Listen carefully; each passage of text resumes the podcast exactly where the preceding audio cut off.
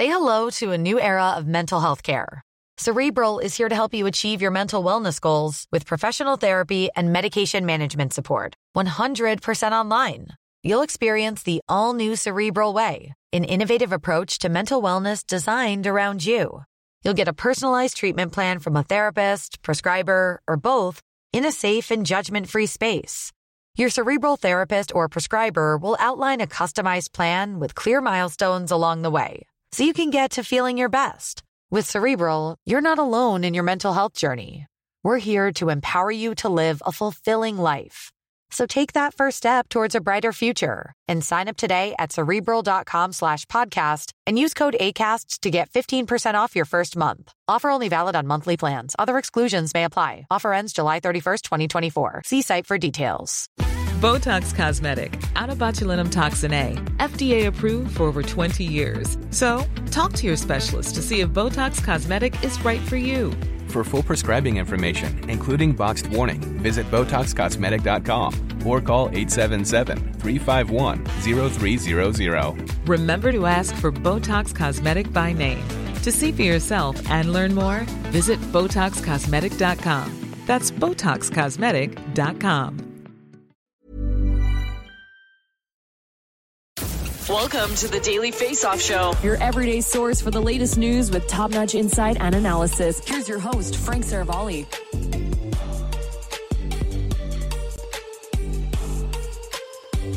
What's up, everybody? It's a Wednesday edition of the Daily Face Off Show. Today is Wednesday, December 8th.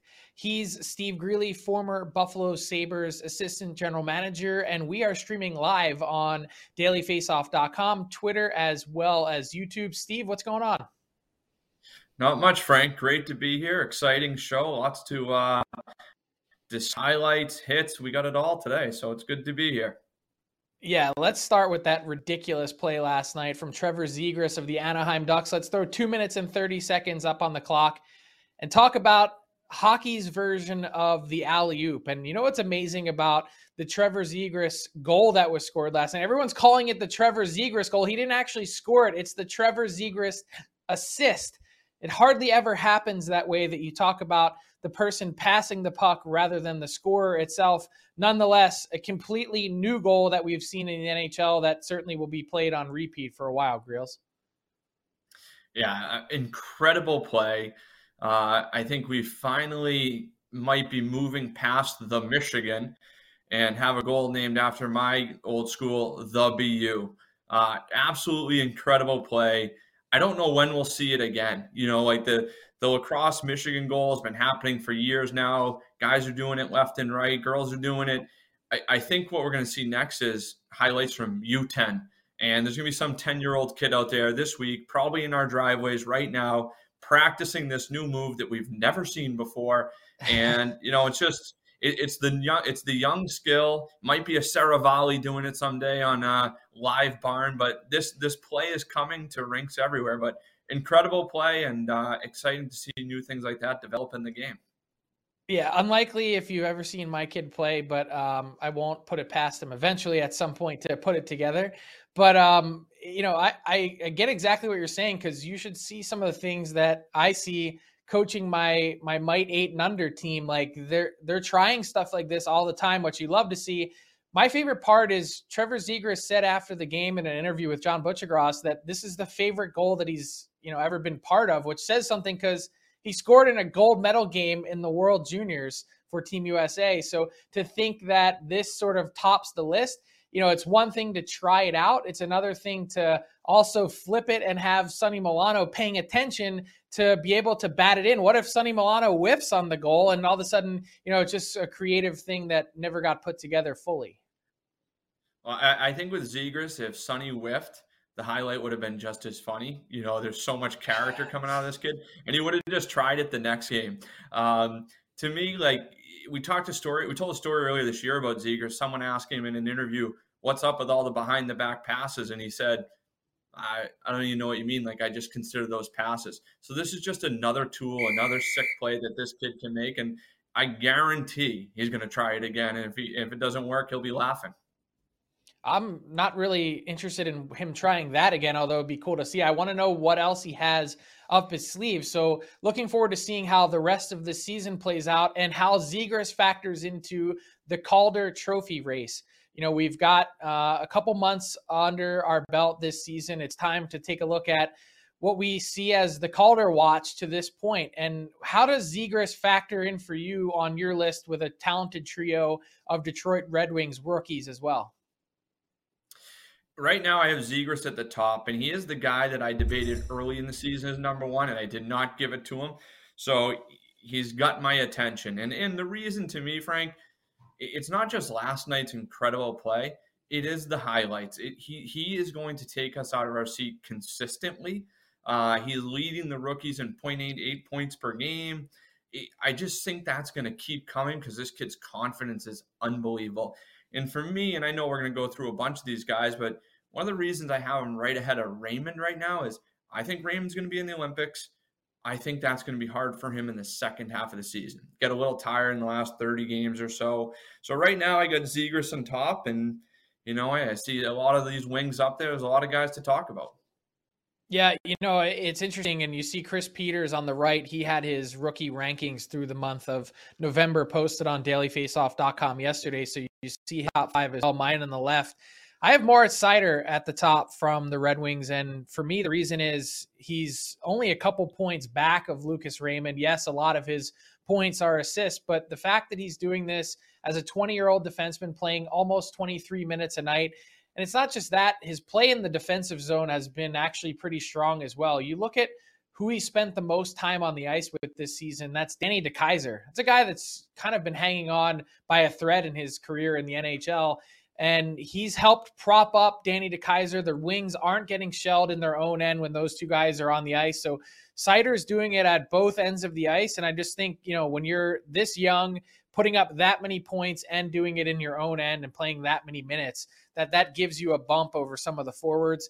Uh, Zegras certainly, you know, maybe a little recency bias there, watching that goal and the creativity, but um, you know, wanted to shine a light on Jamie Drysdale and what he's been doing, logging mega minutes for the Anaheim Ducks. Uh, Anton Lundell getting some love from Chris Peters. He's carried the bulk of the defensive duties for the Florida Panthers to this point, and Alex Nedeljkovic in net. Uh, he's been fantastic. That trade to me with the Detroit Red Wings and the Carolina Hurricanes, uh, sending Nedeljkovic back to Michigan, to me was one of the real confounding moves of the summer. Uh, although it's hard to second guess the Hurricanes and what they've been able to do in their net with Freddie Andersen. So uh, let's take a look at uh, after digesting the three teams that have been on incredible hot streaks. You take a look at the NHL standings today, Steve. You've got the Minnesota Wild, the New York Rangers, and the Dallas Stars, all with a W7 next to their name, as in seven wins in a row. And you look at, they've done it all sorts of different ways, these teams. Um, who impresses you the most in this group? Who has the most staying power, not in terms of the win streak. We all know that's going to end at a certain point, but in terms of which team is on the right path to playoff success in your eyes?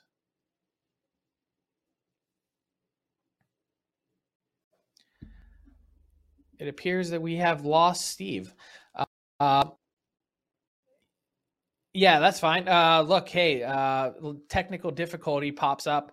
Uh, all good Sorry, there. Guys, I, um, I am alive. I am alive. Yeah, there he is. He's alive. He's back. oh, That'll man. happen. My, uh, my team, my team right now is Minnesota. Frank, you know they're firing on all cylinders.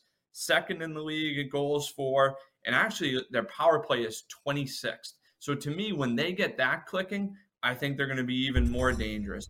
Um, Dallas is playing outstanding. That top line of Robertson, Hintz, Pavelski, Oettinger, and Holtby are playing great.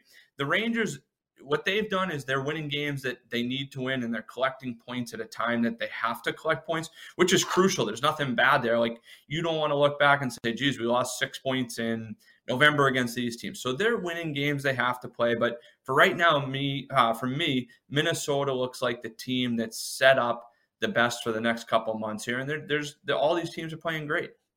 Yeah, I know I gave a little love to the Dallas Stars yesterday on the show, but I love the confidence from Rick Bowness that he showed going back a few weeks to when they had that closed door team meeting. He said, I know exactly what's wrong with this team. I'm going to fix it. I'd love to know what was in his special sauce in order to do so, but that team has found itself.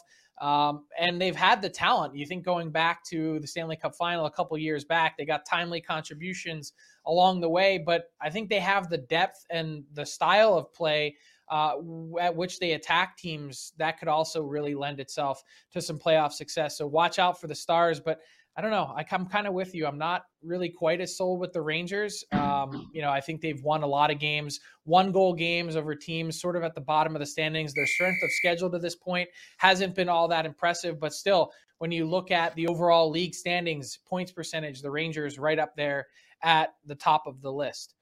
Wanted to give everyone a little quick Olympic update as well. Uh, lots of questions as we enter what will be the final month before the NHL can opt out of sending its players to Beijing. January 10th is the date to do so without financial penalty. And so, what's happening behind the scenes at the moment is the NHLPA is really waiting to canvas players in terms of their interest and, and willingness to go to the Olympics. They've been pretty steadfast to this point, but you see Robin Lehner speak out earlier in the week with a tweet saying he doesn't think that this would be good for his mental health. I think there's other players that have similar reservations, not necessarily about mental health, but just about everything that's going on right now related to the pandemic they're waiting for clarity. What's going to happen in the next few days is the Beijing 2022 updated Olympic playbook is going to come out that should detail uh, some further quarantine restrictions and requirements should you test positive for COVID 19 while in China. At the moment, the understanding is that players and or staff would need to quarantine in China in isolation for three weeks with a positive test the question that NHL players have asked and the NHLPA is hoping to get an answer for is can you be medically uh, you know evacuated? Can you leave the country on a charter should you test positive? Or do you have to stay in China for that isolation? The playbook is expected to update that in the coming days. And then once that information comes back to the PA then they're going to canvass the players who are on the long list that could be selected and say hey uh, this is where things stand do you still want to go? Are you steadfast in your belief that you want to compete in the Olympics, or would you like to pull back? And so they're going to take the temperature of the group and then make a decision moving forward. I guess my question for you, Steve, is if you were a player in that position uh, that could be picked for the team, and you might be staring down a potential three week quarantine in China, want to go? I would be loading up on Netflix and books and cell phone chargers, Frank. I'd be on my way there. Uh, the Olympics, hey, it's it's such a special tournament. Um, I, I, could never see myself not going, but I'm going to totally respect the players that don't.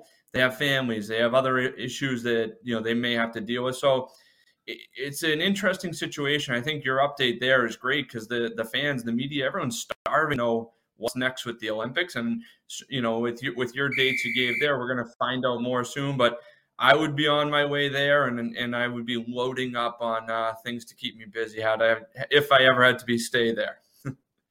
Is there something with you and phone chargers that you, you constantly leave behind during travel? It must be a recurring theme because you've mentioned it a couple times. So we'll undoubtedly get uh, more information as well with the NHL Board of Governors meeting kicking off tomorrow in Florida. I'll be there and reporting live from there.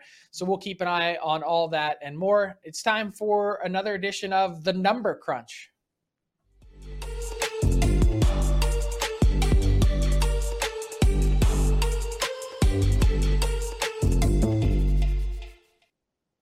That's right. It's time for another edition of the Number Crunch with Rachel Doerrie. Pleased to welcome you back to the show, Rachel. Interesting debut with Bruce Boudreau behind the bench of the Vancouver Canucks. I know it's just one game, extremely small sample size, but what did you see? What did you notice different about the Canucks through their first game? I gotta say, I think the biggest thing has nothing to do with numbers. The attitude and the body language on the bench was noticeably upbeat and different. Even Conor Garland did an interview and he just seemed like he was really rip roaring and ready. And so I look at it and I go, okay, that's a good sign. Like there's there's buy in there. But then if you actually look at the numbers, and like you said, it was only one game, but the scoring chances for this season under Travis Green, the scoring channel close to the bottom of the league. Under Bruce Boudreau, improved by like 7%. That's an enormous jump. High danger chances. Like they just hang Thatcher Demko out to dry this year. And now you look at it, they dominated LA. And I think that'll obviously come down, but I wouldn't be surprised to see Vancouver winning the scoring chance battle. And then you just look at the expected goals for the simplest of them all. And you look, they're losing it under Travis Green, and then Bruce Boudreau comes in, kind of lets the horses run wild a little bit, and off we go. We're winning the scoring chance battle, and that's with score effects, given that Vancouver was leading the entire game and they still won the battle, which means they truly they mitigated the pushback from LA when they tried to get back in the game and they kind of put their foot on their throats and said, "Nope, we're this is our game and we're winning." Some great points there, Rachel. At, and oh, sorry, I was I was going to ask sorry, you. Um, no worries, no worries. I'm anxious to ask this one. Um, you know, do you see Bruce as a as a short term fit? Is he a long term fit with the style of play that you know Vancouver plays? Is this a guy that you think, with the personnel they have right now, could be the right guy going forward?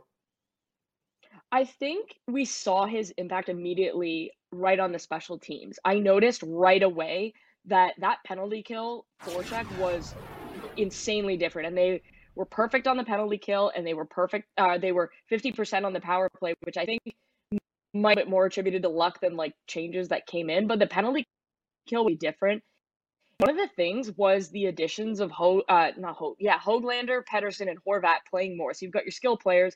Elias Pettersson drew a penalty shot. So I look at Bruce Boudreau, Steve, and I say, this is a type of coach that likes to play a much different style than Travis Green. If you look at what he's sort of known for in his team, specifically in Washington, his teams play high event hockey. He really leans into his offense. He expect it's a lot of high scoring games. It's a lot of hey, Elias Pettersson, Bo Horvat, JT Miller, uh, Nils Hoglander, Vasily Podkolzin. You're going to play a lot more, and we're going to expect you to score. They're aggressive when they don't have the puck. They want to get the puck back, and we noticed that already in game one. They were kind of hounding the puck really well.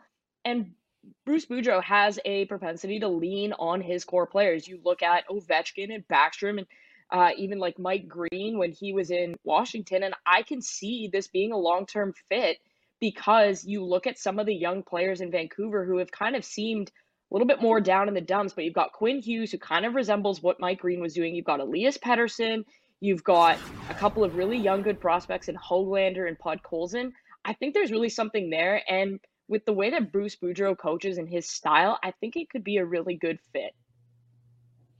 Rachel, what can we expect from Pettersson moving forward? It seemed like the last maybe handful of games at times he was kind of trending in the right direction under Travis Green. Obviously, a, a, step forward in game one under Bruce Boudreau. But what's the key to getting him back on track specifically? Because I think I see that as the number one question mark facing the rest of the Canucks season. Put playoffs aside, you need to determine and figure out where this kid is at. Yeah, I don't think playoffs, as, as highly as I think of Bruce Boudreau as a coach, you're like close to 20 points out. That's a big problem. And now we're past Thanksgiving, we're into December. But I look at Elias Pettersson specifically, and you could watch him in the latter days of the Travis Green sort of coaching era and say they just weren't on the same page. He didn't look like he had any confidence. He didn't look like he believed in himself. It basically, he was the anti Trevor Zegras of last night. And now I think under Bruce Boudreau, who's kind of a guy that really empowers his core players and his star players to be stars. You look at when he took over in Washington, that was Ovechkin's 65 goal year. Like he's really going to lean on Pettersson and he's going to give him that chance. We saw it on the penalty kill. Hey, you're going to play on the penalty kill. We saw him on the power play, and I really think that Bruce Boudreau is going to say, "Hey, I'm going to take the reins off of you here. Find your game again. Take a breath, chill, and everything's going to be okay."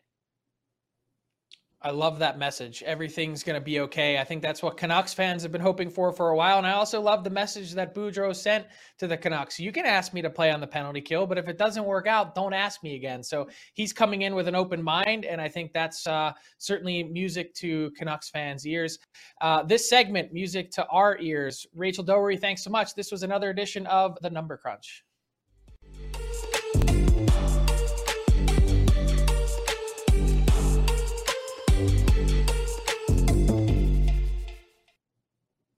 All right, Grills, it's time for the Daily Faceoff inbox question of the day. Let's have a little fun. You can hit us up on Twitter, hashtag AskDFO. A little bit more of a lighthearted touch here, but you see the facade coming down off of the Staples Center. It's now going to be called the Crypto.com Arena.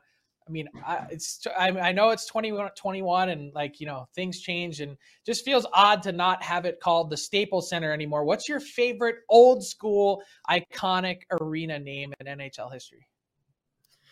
I gotta go with Madison Square Garden, uh, the most fam- the world's most famous arena. Just a special place, you know, the ramp up, the smell of the building, and I always think of this line Keith Tkachuk had to me years ago that it was the first time you really fe- he really felt like he made it was in a game at Madison Square Garden. You just say, "Wow, look at this place." So for me, it's MSG. Something special about Manhattan and that arena. For me, it's the Spectrum. I'm, I know I'm a Philly kid, and um, and certainly that's something that a place that I saw many games at growing up, and just a unique uh, flavor to the place, a, a, fear factor, small building, but definitely intimidating. Visiting players always came in. You, you heard the idea of the Philly flu and all that came with that. So, Holmgren's Gate, uh, lots of special uh, facets of that arena. And I can just think of uh, fans going wild and how loud that place was back in the day. The new building has certainly had its moment, but moments, but not quite the same. So certainly lots of different answers to that question. Love to take a little trip down memory lane. Let's get to our daily face-off best bets of the day. Tyler Yaremchuk, one and one. Were you making any money? One, one, and one as we got a push as well in the over under bet last night. So I continued to live in mediocrity. It's very upsetting, but I'll look for a clean sweep tonight. I got two plays. Let's dig into them, courtesy of our friends at PointsBet, starting with a matchup between the Rangers and the Avalanche. And I like the over in this hockey game, paying minus 125. The Rangers were just in action last night. And with Igor Shesterkin out, that means in terms of starting goaltenders, they either have to go with Alexander Georgiev again on back to back games, or they have to give Adam Huska his first career start. Either way, not exactly a recipe for success, in my opinion, against an Avalanche team that has 25 goals in their last five games. Also, the Rangers have been scoring themselves. They have 19 goals in their last five games. So I like these two to combine for over six goals in this matchup. And my second play of the day is out in Dallas where the Stars are taking on the Vegas Golden Knights and the hottest line in hockey. You can see it right there. Roope Hintz, Joe Pavelski, Jason Robertson. They've combined for 20 goals in their last 10 games. Hintz, he's paying out the best out of the three. So it's as simple as that. I'm going with the best payout, and I think this line is going to be able to find the back of the net again. Hintz has points in eight of his last 10 as well, minus 115. Good enough for me on a point prop as well. You can't get greedy. You can go with just the goal or just the assist. I'm playing it safe tonight. I'm going for the clean 2 0 sweep. Hintz to get in a or Hintz to get a point is my second play of the night, Frank. I love it. One of the best line nicknames of the year so far, Joe Pavelski and Sons line. So uh, love that and love that play. So we'll keep an eye on that prop tonight. It's time for garbage time with Steve Greeley. What's caught your eye from around the NHL? Frank, just sending over our thoughts and best wishes to Jujhar Khaira with the Chicago Blackhawks. Uh, for those of you who saw the game last night, he did take a, a massive open ice hit, um, taken off in stretcher. You saw Ryan Strome from the Rangers going right over to make sure he's okay. And anytime you see the opposing players kind of getting involved to make sure everything's okay, it, it heightens the tension, I think, a little bit. But you know, for Khaira, I think it's I think it's the third time where he's kind of had a contact to the head in the last two seasons or so. So that makes us even a little bit, you know, more anxious, hoping he's okay. And the Blackhawks released a statement. Sounds like he's going to be able to have a full recovery. We see it here now. So just thinking about Jujhar and hoping that uh, he's back on the ice sooner rather than later and that everything's okay and clear.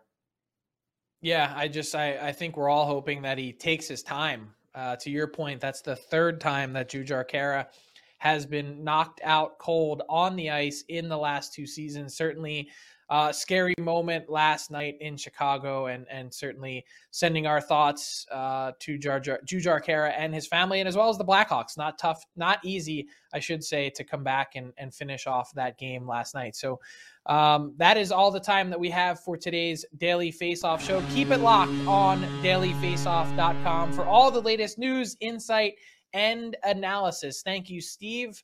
Uh, Tyler Yaremchuk in the big chair on Thursday and Friday. I'll be coming to you as a guest on the Daily Faceoff Show from the NHL's Board of Governors meetings in Florida. Have a great day, everyone. We'll talk to you tomorrow, 12 noon Eastern. Thanks for watching the Daily Faceoff Show. Make sure you hit subscribe on our YouTube channel to never miss an episode.